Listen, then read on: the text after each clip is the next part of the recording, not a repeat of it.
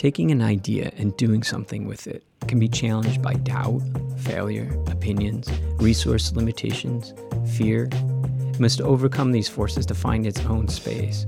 This podcast, The Post Process, is the start of an uncertain audio journey, learning from stories and lessons born out of a creative mindset. It's not clear where the podcast will go, but it's going to start with a conversation between artist Mary McDonnell and composer Catherine McMichael at the Theodore Roethke Museum in Saginaw, Michigan. Let's listen in. Well, um, hi, I'm Mary. This is Catherine. And if anybody can't hear anything, just, uh, yeah, just raise your hand or shout somehow. Um, I'll just say quickly that the images behind us, these, this is some of my work that you're seeing. Uh, it's, it's all different sizes. I'm probably not going to talk about any individual piece, but if you do have a question, I'm happy to uh, answer it afterwards. Um, some of them are my studio, and then some are paintings, and uh, well, you'll figure it out. So, um, okay. Well, the music that you've been hearing is music I've written, and I think I'll just dive right into the main topic, which is how to turn your inspiration into re- reality. Uh, and I'm always inspired by Cole Porter's famous quote, which is I'm always inspired by a call from my agent. And uh, I can look at beautiful art, read great literature, you know, go look at fantastic mountains but when someone asks for a piece, now that's what gets my burners, you know, sparking. And most of the writing I do is on commission for specific people or events or places. And I find that that's a very, I mean, the inspiration itself is exciting because someone wants something that you can do. And then comes the research, and then there's a deadline, and a deadline is a very inspiring thing. Let me say, let me say that. there's nothing quite like saying we're going to perform it in April, so so uh, we're going to need that. Um, so most of the things that I do, like for example, right now at this very moment, uh, I just finished a triple piano concerto for my student who's going to be a senior next year, and his dad is Scott Hislop, who's the music director down at St. Lawrence in Frankenmuth. So Scott plays, I play, and Nicholas plays. And so Scott wanted a piano concerto that the three of us could play with Nicholas's band because he plays French horn. So, I mean, what a kick! What a kick! So the inspiration there was, I mean, these are a bunch of devout Lutherans, and we're going to have a samba. I mean, we're, it's going to be like fun. We want to have super, super duper fun. I just finished that. I got a call from a church in Louisville I play handbells and I direct handbells, and I, I've written some handbell music. And um, their handbell director is sadly in her uh, final stages of breast cancer, and so the church has they want a piece to honor her, and they said, well, we want to honor her, not memorialize her. When could you do it? I said, well, you're jumping to the head of the line, so I did that right after I finished the piano concerto. Um, in front of me, I've got a a multi-movement band piece for the 200th anniversary of Flint. Now that is interesting, you know, I mean, we, you know, whatever you think about Flint, it's got a very interesting history. And uh, I've got a piece to write for a trombonist uh, who wants to put together a CD of stories untold. He's already got the title of the CD, and he's, he's looking at social issues or personal issues, you know, something that could be expressed in music and I we had a conversation, and I I came up with um, the the quandary of choice, you know, especially where it applies to women, um, but not all women. You know, I mean, many times it's a couple that has to decide about that choice. So you know, wh- whatever your feelings are about it, it's a very problematic and sensitive issue that I have personal feelings about, so I felt uh, this is something I could address. I have a piece to write for um, oh, Benton who's the most fabulous baritone. Oh my God, he wants a piece. So I'm so happy to write something for such a gifted singer. He's dramatic. If, I, I just played a recital today at 2 o'clock, and he was one of the soloists. And I was, I, I, was just laughing because I was accompanying him. And I was laughing. It was so ridiculously great. It was so ridiculously great. I thought, oh my God, I get to write for this guy. So these are just some of the things that are upcoming, and every one of them starts as a question Could you do this? And then it's like, my answer is always, well, of course. And then becomes the, the process, which I think we're going to talk about. But I'll, I'll hand it back to you because I'm sure you have many similar situations that you can share. But it's that next step that gets it from, could you do this, to, we're playing it tomorrow night. Yeah, um, I'm not going to talk about what's coming up. I think I'm going to jump right in with the process stuff. Um, that because I was while you were talking, I was wondering about if somebody tells you how many or asks for certain instruments, or if that's up to you to use three pianos instead of two piano, or or what, uh, you know, how, how you're going to use that, and um, I, I do think it might be interesting to add that so we're both, you know, Catherine's art form is, ab, is an abstract art form, it's music. Uh, it, it, doesn't, it doesn't have a form and um, a physical form, and it's best when, it's, uh, when it's performed and you hear it live, of course, in my opinion, better than a recording. It's very different, it's a different experience. So I use a language too. Um, I mean, it's, it's argued that there's no such thing as an abstract painting or drawing. And I understand that. And what that means is that it always starts with something. And what is that thing? That thing is different every time. So, um, as it's stated in the little blurb on the piece of paper, for me it might be uh, a bird call, a color, an incident, something that happened. Uh, it could be remembering a concert I heard uh, or a particular piece of music. But music, it just so happens that that is something that really motivates, that, that stirs me up. And um,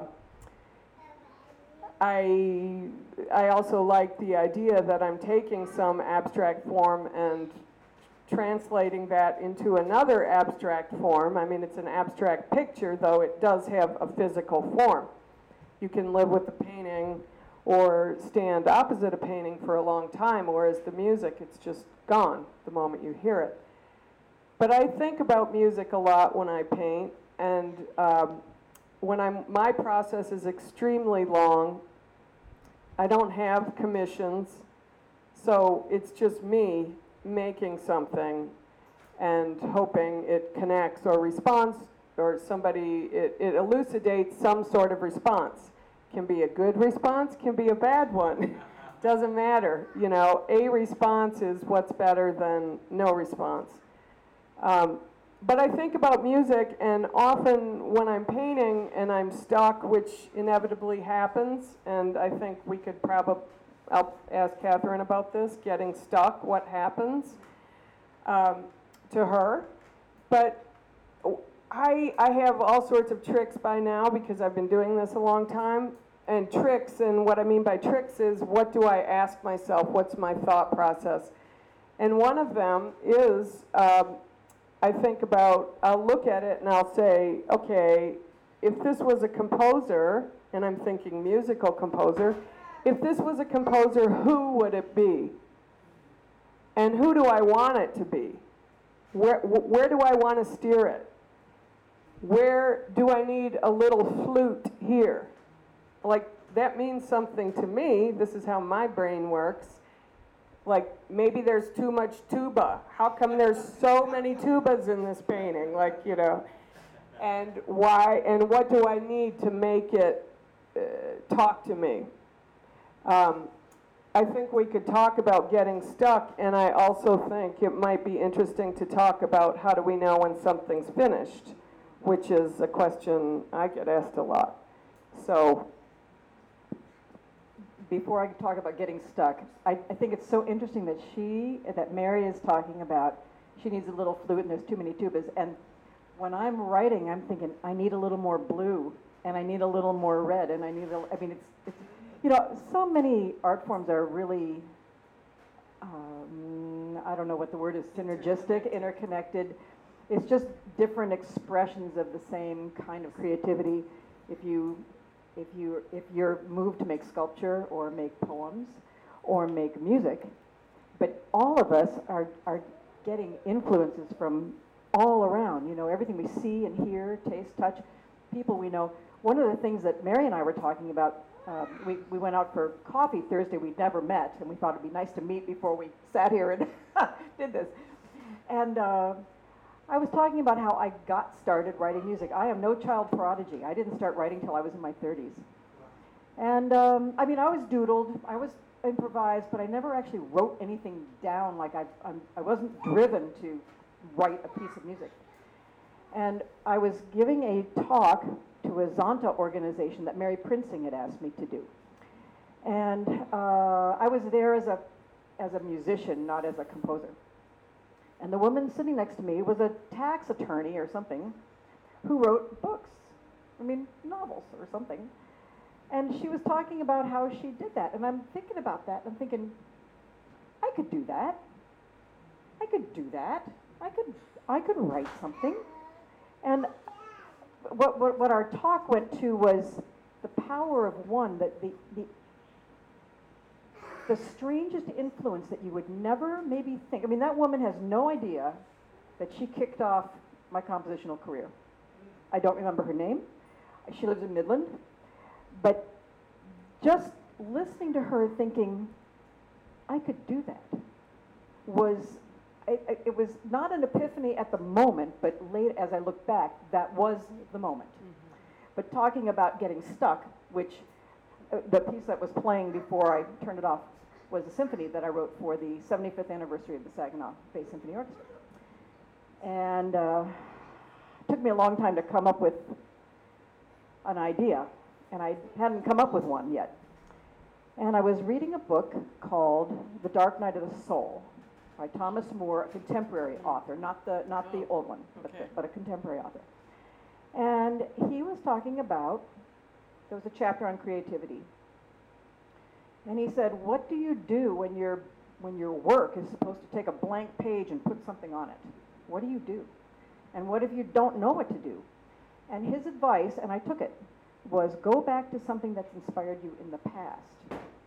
And what I, uh, another large piece that I had written for the um, Saginaw Choral Society and the Midland, um, Midland Chorale was The Seven Saints and Sinners and that was based on Marshall, the Marshall Fredericks sculpture of seven pieces that you can see up in Midland, and it's uh, in his sculpture gallery at SVSU.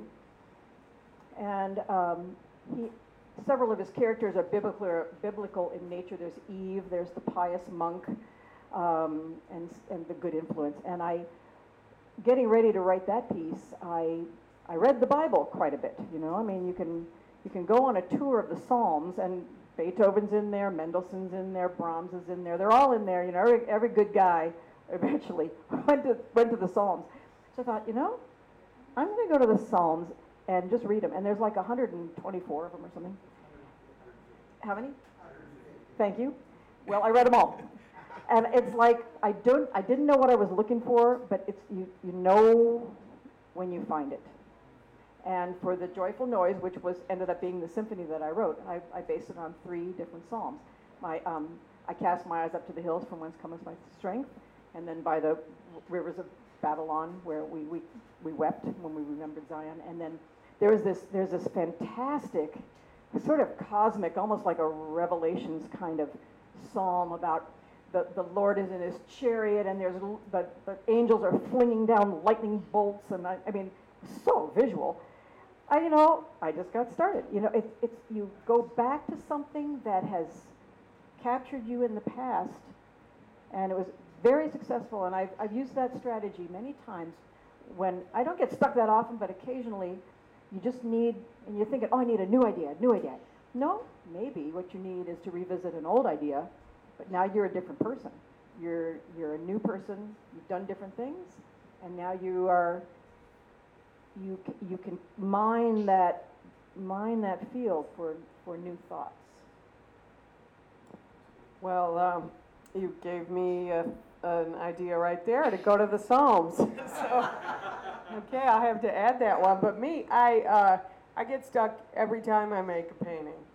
I mean, not all, but I'm talking about the larger paintings. Uh, some of my smaller paintings, it's, it's not that they're any less significant because I don't feel that way at all, but uh, I think of them more like notes or diphthongs and, uh, or a phrase.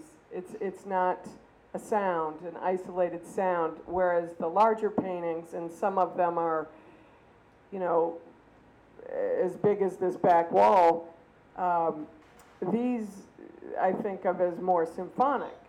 So those they, take longer, but not always. Sometimes the little ones. But no matter what, so I'm working on a painting for nine months or something, and and I get stuck, and it and it just happens. I mean, I, I, I chase, I chase anything that comes to mind in the painting, and I'm building it. I'm I'm adding paint, and I'm taking paint away. Um, I work on the floor, so I walk around the painting. I always uh, feel like I'm stalking the painting, and I, you know, in different directions. and because it allows me to hold open where the painting's going to settle. I don't want to know where I'm going before I go. I, I really actually work hard to get lost. And, you know, I did that in high school too. And I feel like I'm still doing it in the studio now. But I, I don't want to know. Like, I don't do a sketch on a piece of paper and then boom, do the painting. Like, no fun for me. I, I, I have to find it. The process and the journey is what, uh, that's what interests me. Um, so I, I do get stuck. I get in a place where I just, I just am absolutely clueless. Um, at which point I, I often look at the painting, uh, I, I flip it from horizontal to vertical. I look at it from every different orientation, and that's one thing I do. Another thing is walk around outside and look at um, all the trees. I, I live in a forest in upstate New York, and, and I look at the lines in the trees and other things and think, how, how, how come, you know, they get it right? Okay, it's, it's all around me. Like, you find it. And uh, of course, I talk to myself in the studio. But um, anyway, I, I, but then the other thing I come to is what is the last thing you would do to this? What is the last color you would reach for? Mustard, let's say, or you know, something that just utterly does not belong there, and that's the one I'll pick up and do something to the painting and uh, do a big move, not a tiny little bit in the corner, because that's not stepping up. So I have to make a big violation and always risk losing every single thing in the painting that I do like in order to get something better. And that's a mindset that I don't have 24 7 in the studio, but I know that's the one I need. So it's a large dance around this kind of thinking back and forth with myself and playing with materials a- a- as well at the same time. So, um, how about a little chat with that? I am exactly the opposite. I, my, my biggest challenge actually is what is it going to be about? Okay, what is it going to be about? Once I get that, I can usually kind of go with it. But the hard part is okay, I've got this project, and uh, I tell this funny story. I had a commission from a, a chamber group in Washington, D.C. And soprano, flute, clarinet, and piano. And there is not a lot of music for that instrumentation. And actually, I'm sort of a niche composer. I mean, everybody finds me who wants like bassoon, saxophone and piccolo or something. You know, I, I find these little odd things, but I love that. I love that. It's so, you know, it's a new sound. So I was pondering that, and she said, Well, we really loved your haiku pieces, and we'd love you to do some haiku. I said, Okay. So I'm looking at haiku, and I'm reading haiku, and I'm thinking, I am not hearing it. I'm not, it's not, it's not resonating. I'm not getting it. So in the meantime, I, I teach piano, and I had a student come, and she's quite a writer. She's, she's now graduated from like University of Iowa, where they have this great writing program. But she was a high school student at the time, and she liked to tell me about her stories. And at the time, I was also taking my neighbor's dog, and I had two dogs. So I had three dogs in the house at all times, okay? So I, I said to her, it, she was playing the Clementi Sonatina, and I said, you know, these movements are kind of like, like the dogs. I said, the first movement, that's like Jack, you know, Jack's sort of the soldier. I said, in the middle movement, that's like Mimi, who's very sweet. And then the last movement, that's like the clown, that's Jenny. You know, they're, they're all they all have these personalities, these Clementi Sonatini, you know, dum da da dum bum bum bum. Everybody knows that one. And I said to her, I wish I could write a piece about dogs. And I thought, oh, I've got this project I'm supposed to do. I could write a piece about dogs. So I emailed the person and I said, now before you say no, just read, read the email and tell me what you think. And uh, she came back and she said, I love dogs. And then came the fun part, because then I read a thousand quotes about dogs. And the one that got me started was if you take a starving dog and make him prosperous, he will not bite you. That is the principal difference between a dog and a man. And I thought, okay, we're rolling. and, and so once I get to that point, I can go, you know, it's, it's getting there, the, what I call the eureka moment, the eureka idea and, and uh, Mary mentioned, you know, how do you know when you're done? I never have that problem, but it's, it's how do I know how to start? What am I going to, what is this going to be? Wow. And so I, I, and as long as you're still looking, you haven't found it. And, and it just something goes click. I'll tell one other interesting story. You all, all know Dave and Bobby Conrad, or a lot of you probably do. And um, I had another interesting project for an, from an anonymous person. I still don't know who commissioned this. But they wanted something for organ and woodwind quintet. Now, this is not your usual thing. And so Greg Largent at First Pres was the uh, proxy. And, he's, and I would say, well, I really like to talk to the person, get what they want. And he said, I said, well, do they, they have a sense of humor? I mean, like with ragtime, I mean, like organ and woodwind quintet. Oh, yeah, they have a good sense of humor. And then I thought, well, maybe, maybe a five-part fugue. God, I couldn't do that. But I was searching, searching, searching. Well, anyway, the Conrads had, had us over for dinner, and I was going to be visiting my best friend who had moved to Italy, and we were going to go to Florence. And Dave Conrad said, oh, you've got to see the gates of paradise. And something went, and I thought, that's it. I don't even know what they are, but that's it. And that was it and it turned into an 80 minute, 12 movement piece for chorus and brass quintet, woodwind quintet, and organ. So, but it's, it's that, I, I think it probably took me a year to hear that little, it's going to be that. From there, then the research happens, and then I just have fun with, with the next part of it. But it, it's the agony is the beginning. Uh, I, I want to ask you a question. Uh, what's the research part? What, re, what, what are you researching? I'm curious.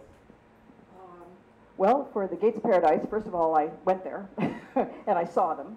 I, I, don't know if you know the Gates of Paradise. They are uh, brass, they're gold, gold um, encrusted brass doors sculpted by Ghiberti in the 1400s and they adorn the eastern doors of the baptistry in Florence on the Duomo Square. So when the morning sun shines, it shines on these doors. And each each panel, there's 10 panels, they each depict a Bible story, an Old Testament story. So there's Noah, and there's Jacob and Esau, and there's Solomon and Sheba, and there's Adam and Eve, and there's David and Goliath. All of these stories are in these panels. But the doors themselves are like, they're like 16 feet high. And they're just monumental. And they're, I, I, Pat and I went, my friend Pat and I went. We, we were January 1st, 2000, okay? January 1st, 2000. We were in Florence. We get up early and we're going to go to look at these gates of paradise. And we go, and it's like 7 o'clock in the morning. No one is there. We have them all to ourselves. And we're just looking at them. And she says, Are you thinking about music? And I said, Yeah. She says, I can hear it. I can hear it. it was just like overwhelming, just overwhelming. And I took pictures of every single panel. And then I did the research on all the stories. But then um, there's the, uh, the instrumentation, which was at the time just organ and woodwind quintet, which after those were premiered, Carl Angelo said to me, you got to keep going. I want to do organ and brass quintet. And then after, after that concert, Choral Society came to me and said, you got to keep going. We got to, we got to finish these doors. You know, so it was a commission over three years from three completely different people. But I, I read about the stories. I read about the sculptor. I read about the, um, the I don't know the I don't know what. And then um, I I also talked to the musicians and I did a lot of, I had to go over to First Congregational and just, I said to Carl, I need to play the organ. I'm not an organist. But everything I was playing on piano was just so trite, crap. It was just crap. 95% of mostly, you know, when you're getting ready, it's crap. But then, but if you go, I played on the organ, and the organ told me what to do. You know, I did, you just, I, I said, I just want to, I want to record this. I just want to mess around on your organ. that sounds bad. But, um, but um, I spent about 45 minutes and I literally pulled out all the stops. And the two that I chose were Moses getting the Ten Commandments and um, Joshua and, the, and around circling Jericho.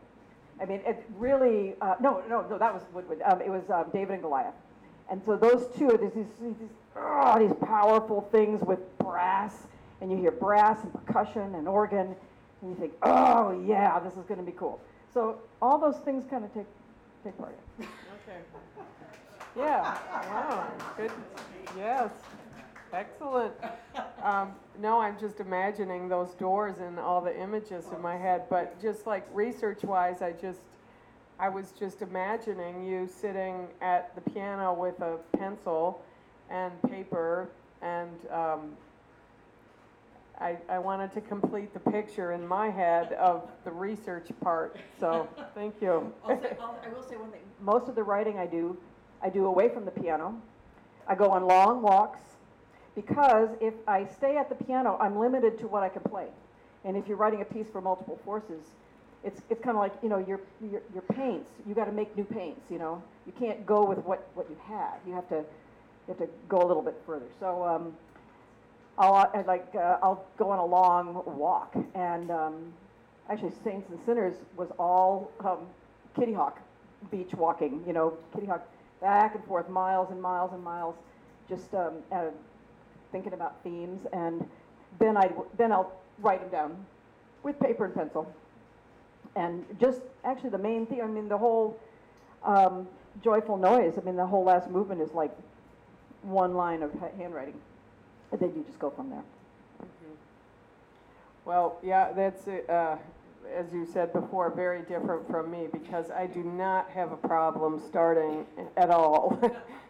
I can, I can just start uh, many, many pieces at the same time. In fact, it's always uh, once I start. After it's launched, then. Uh, but when I do get to the place uh, where I do believe it to be a giant mud cake when it gets to this just absolute thing that I uh, that I cannot look at, I cannot confront, then uh, then I really it's like then okay, I put the screws on and go. You have to look at that. You have to you have to face this again.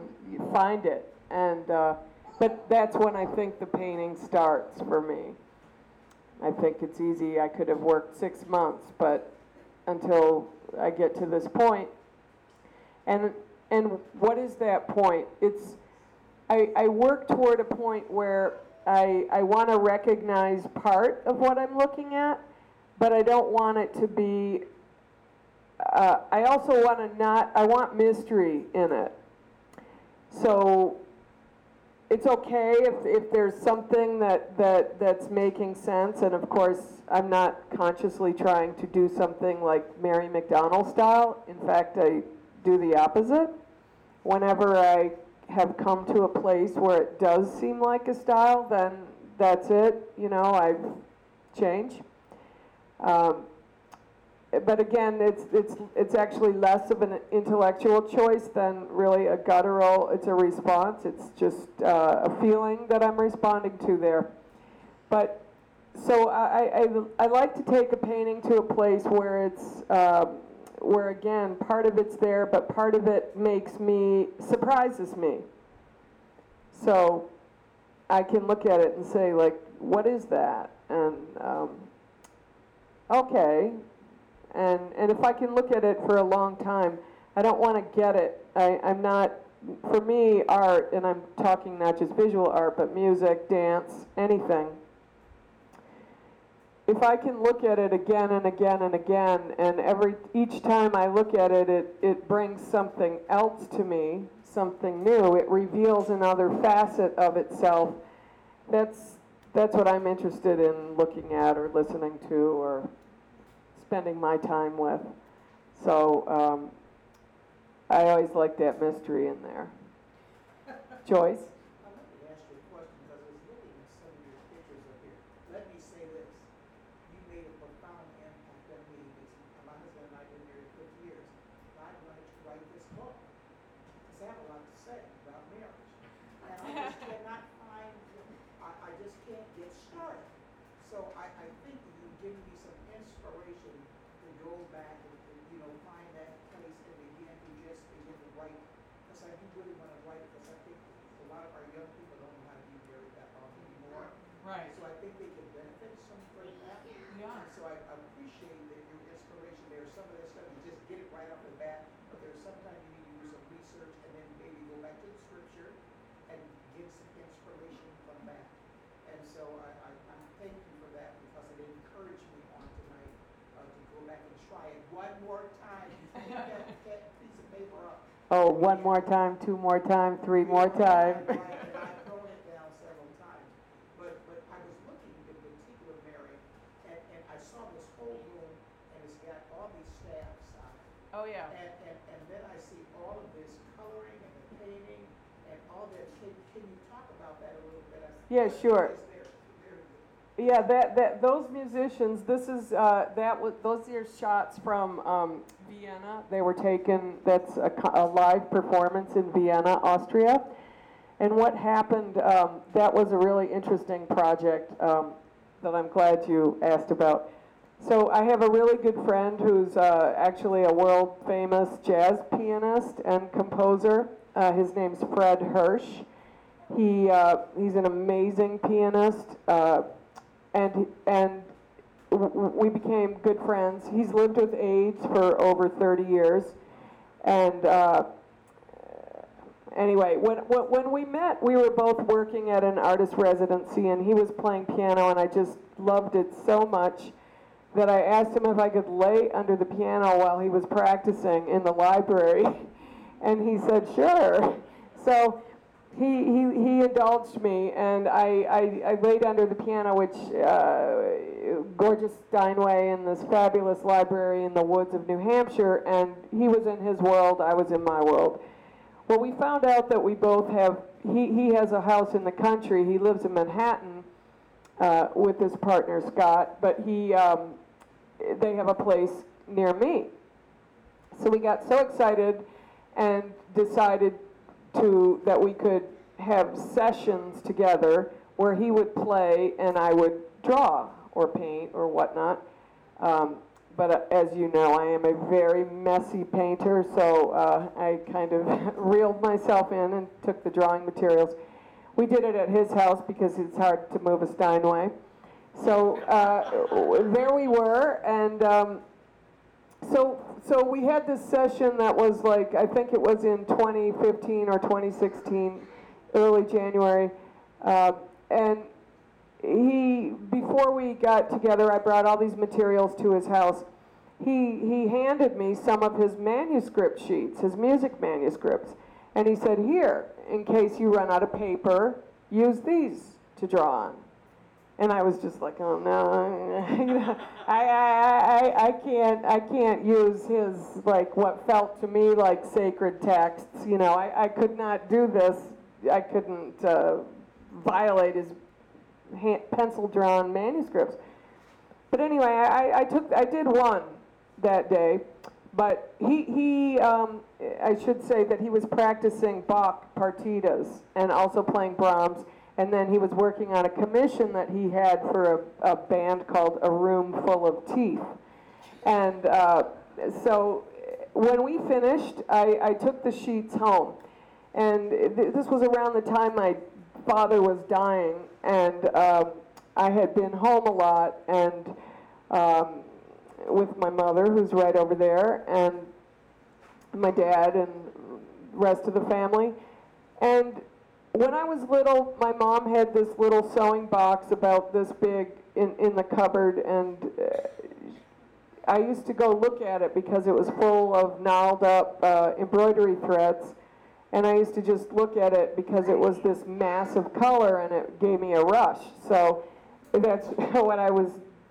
I went to the box a few years ago to get a rush in this grieving time. And, uh, and then I pulled out the massive colors, and my mother saw me with them, and, and she said, Why don't you take those? Take those. So I said, Really? And so I took them back with me, and I brought, after working with Fred, I came back that day to my studio, and I put his manuscript sheets next to the colored threads in my studio.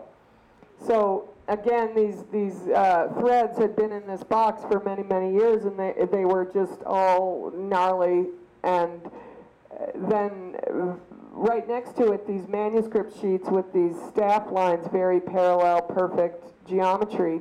And the way my brain works, it just kind of uh, fired. It, it tangled them both together in my brain. I saw it together in my brain. And I instantly um, started listening to recordings of the Bach partitas and drawing on these the 14 sheets he gave me. And, uh, and then I picked these embroidery threads and started stitching my lines, not, not Fred's music notation, but my, the lines I drew on there, which to me relate to the partitas. So, and I am not a sewer. I always hated it when I was little, and uh, there are a lot of little holes in the paper where you can see like my missteps and it became an activity I did uh, in the wintertime, and I hate the cold. And I liked staying in this ball, and I felt like I was in this uh, fetal position practically working on these things. And I liked how I could use the light to hold it up to see where my drawn lines were so that I could puncture it and, and sew it with these threads. And I also started feeling, thinking a lot about women, I guess, since I was in this fetal position, and I was thinking about a womb, and also thinking about how women and mothers are very much, they're stitching all the time. They're doing these little things that, some, that are invisible for the most part, but they're the glue that kind of keeps everything together. So all of this was what I was thinking about as I did these before I quickly uh, really leaned heavily on Fred. I need more, I need more, I need more sheets. so I knew I had a, a, a, residency coming up in, in Mallorca, Spain, and manuscript sheets are very easy to transport on an airplane, much better than other art materials. So I took a big box with me and uh, my mom and I figured out that these threads that I'm using, they were hers when she was a little girl before she got married and came to this country from Canada. So those threads are over 70 years old. And um, so I, when I was in Mallorca, I, I blew it out. Yeah, I blew it out and did all of those. That's a 39 foot wall. And realized that now I turned music, uh, now it's a visual piece of artwork. So then let's put another layer on that. And I asked a, a composer friend of mine who's one of my best friends. He lives in Vienna. He saw them, loved them, and said, "Let's do something with them." And he and I said, "I want somebody to play them." Not a jazz pianist, but somebody else. So we he engaged these two women, uh, percussionists, a, a pianist and uh, a percussionist, and they played what my visual scores on Fred's sheets. So that's uh, in a nutshell. yeah, yeah, I know. It's it's a little fuzzy. You can see it a little bit better on my computer. I think it's a with the retinal display, but uh, it's a, it's a little clearer. But yeah, that's uh, that's embroidery thread. Yeah. Anything on that? Where do I go from that? well, just addressing your starting and putting it away and starting it and putting it away. Um, something I've been doing with my students is every year we haven't we didn't do that when Mike was a student, but we've been doing it about the past six or seven years, I guess. Every one of my students writes a piece every year, and so we have to do it for our March plan.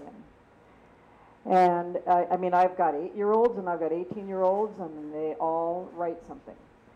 And um, there are tears at times. And I say, you know, if this was easy, everybody would do it. But you're my student, and I'm going to help you do it. And uh, some of the first things we do, the first step is, I mean, some, some just naturally just take to it like a duck to water. Others are um, well, they're just baffled. They don't know where to begin. And I find that limitations are often very helpful to creativity because when you can do anything, you're sort of paralyzed by choice. When you only have a couple of things to use, you can get very creative with those things. And so the first step I often do with my students, I'm not sure how you could apply this to your project, but you know, maybe there's something in there, is I ask them to dis- disguise a piece and a really easy piece like Mary Had a Little Lamb or Jingle Bells or something really easy, but I want them to do something with it that I that I can't tell what they used. So that gets us into a discussion of well, major and minor, fast, slow, high, low, um, happy, happy, sad, um, tonal, atonal, um, all the various qualities of music that you can use to make a piece. And sometimes I can guess, and often I cannot, which is I love that. And I say because because when I can't recognize it, what that means is you've taken an idea and you've made it your own. Uh, the the other thing that often happens is I'll, I'll, give them that assignment and maybe we'll do it a couple of times and then I'll say now okay you've done this with someone else's theme. Now just come up with your own simple theme. I mean we're not trying to write the Tchaikovsky piano concerto here. We're just trying to write I'll tell them, why don't you write something for yourself as a younger person? You know, if you were, if they're 13 years old, I said, imagine if you were seven or eight and you wanted to give yourself a piece that you'd really like to play. What would that be? Just start there. Start with something kind of simple. I think often we also, it's kind of like watching the Masters or something. You watch these golfers and you think, oh, God, I'll never be able to do that and you hear all this music, you think, I'll never be able to do that, or painting. Well, start simple. People ask too much of themselves at the beginning. You know, just start easy. And this is something that I encounter all the time with every piece, and I'll tell it to my students as well.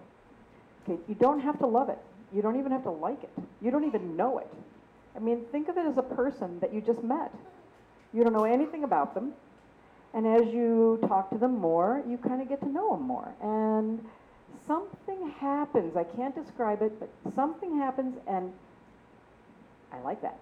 I like what I just did. I really like that, and for me, that gives me the, the impetus to keep going. But I, you have to go in faith for a while. You're not, you don't know it. You, you, you're not sure where it's going to go. But something happens. I can't describe it. I don't know why, what it would be in art or in writing, but I know in music I'll, I can play it back on my computer. I work on Finale. and I can play these things back. And I'm listening, listening, listening, and then about measure 42, I go, ooh, I like that. I like that a lot. I, and what I say to my students and myself, you know, if uh, I've taught improv classes also, and I'll say, I want a lot more of that. You don't need that so much of that, but a lot more of that. That is good. Follow that path. And you start following that path, and it leads you to another path and another path, and all of a sudden, it's it's out of your hands, you know, and you're just kind of following it along because it's told you where it wants to go. But you kind of have to clear the path and not worry if you like it, not worry if it's complicated, complex, deep, profound. It doesn't have to be any of those things. It will become those things as it as it becomes itself. You know, I mean, it's, sort of. I mean, once once a piece is played, it's out of my hands. You know, it's not mine anymore. It it's, it belongs to the player, and that's that's one other philosophy I have is I write for the player. I don't. I mean, I have to love it, of course. I mean, I I can't give someone something that I just don't love, and I hope they love it too. But I, I want the player to love it. I want the player to just think, I can kick butt on this piece. Because if they like playing it, it, that doesn't mean it has to be easy or even beautiful, but it has to be passionate or whatever, you know, just, just engaging. If they like it, if they find themselves in that, they'll play it better. And the piece will be better because all of the individuals involved in the creation of the live performance are completely engaged. So I always try, I'm always thinking about the player, the player, the player. Will they, will they love this? And when I wrote that, um, the, the joyful noise for the symphony, I called up Ellen Sudia, who's our, was our principal oboist. I said, Ellen, do you want to play your oboe? Do you want to play your English horn, or do you want to play your oboe d'amore? She says, oh, I play my oboe d'amore. I never get to play my oboe d'amore. And there, there was just something about being able to write for her, her instrument, her sound, that player. You know, I, I, gave, I had to completely rewrite this whole movement because the oboe d'amore only goes down to an A, and the English horn goes down to a G. And I had, so as you can see, I had a problem because I went down to G. So then I had to completely rewrite that. But, but the point is, if I make the player happy, the piece is better. So there you go. Okay, so anyway, I don't know if you can take anything home with that, but don't try and be too complicated. Don't worry if you don't like it. Something, if you keep, you know, just gnawing at it, something just happens. I, I think I would just uh, add to start with questions and uh, just write down um, every single solitary question you can possibly think of. And then, and then when you answer the questions, you might not be Joyce all of a sudden. You might be somebody else just answering the question. So I think that's a, a really good way. And uh, it's kind of like I told the kids this week when we were talking about questions and answers at the time. I said, you know, I said, um, what's a question, what's an answer? And I said, you know, some questions don't have answers. And I said, what does a good question do? And to me, a good question gives you many more questions. Instead, you know, answers, the, I don't know. I, I'm not looking for the answer. I'm, I'm always ever looking for more questions because that's what leads me. So, um, I think you can, in a way, end up like, pardon the pun, knowing your subject, divorce yourself from, you know, being the author on this and starting with these things and then just going with it. And the other little tiny thing I'd add is don't be a critic. Just blow it out, let it go. I always try to silence what I think of as the little person on my shoulder in my studio that's uh, being fussy and telling me what not to do and to just get rid of this thing, this little gnat, and and try and, and let it fly and uh, another day come to it or look at it in the right place where I can look at it judiciously um, or with a with a kind of an impartial, it's tough, you know, but when I can be more objective about it.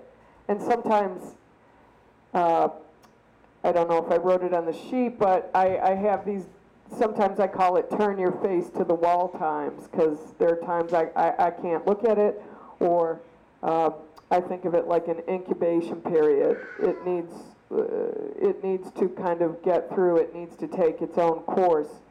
And uh, th- that it doesn't reveal itself to me immediately. So, I mean, few, fa- few and far between it does, and I love that. but that's few and far between. So, um, I want to ask, uh, I don't know how we're doing on time. I don't want to just blather away here, but I also want to ask if anybody else has a question. Any more questions? Annie? Um, we we were told in that, that Theodore Roethke, when he was writing, it was an ongoing process. And he might even publish a poem and read it at a different time in his life and yank it out. And then rework it before it went into another publication. Do you, both of you, do you feel like this sometimes with your work? even I, I, I just, I have some paintings actually, even in this very slideshow that, uh, if I, I did write the date on the back of the painting and it said 2000-2019 Because what happened was, it was a painting I did in two thousand that I was looking at in consideration for something else, another usage. I hadn't looked at it in a long time, and I pulled a number of paintings out, um, always a fun thing to do, and was, you know, kind of really delighted with many, but then there were some that I thought I can make that better. So I have some paintings that I did last summer uh, that I put, I just put one new mark over an old painting, and I think it's much better painting. So, I have gone back too, but I don't really change. I, I mean, I don't change what I've done. I, I figure it's what I was at the time, and um, it was good at the time. I'm better now. I, I, I go back to old things. Sometimes I go back to old things. I go, how did I do that? I mean, so I just try and make the next piece better from what I've learned. Um, either, both both are good. You know, I, I, it may be that I'm taking an old idea and putting a new mark on it by writing a new piece with with some the same subject. yeah the same subject. Yeah, lakes, lakes. I like writing Yeah. about lakes. Yeah, yeah. Yeah. So I, it it just I don't know when. It, yeah, you can. I'm sorry. I'm sorry to interject. But no, I'm thinking, you know, so you're, you, you are rehashing or using as a starting point prior material. Very seldom prior material. But it- But maybe, maybe, um, Perha- not so much like I'm not going to. I've only borrowed from myself a couple of times. I mean, like using a theme in another piece, and that's a, like a, a principal theme.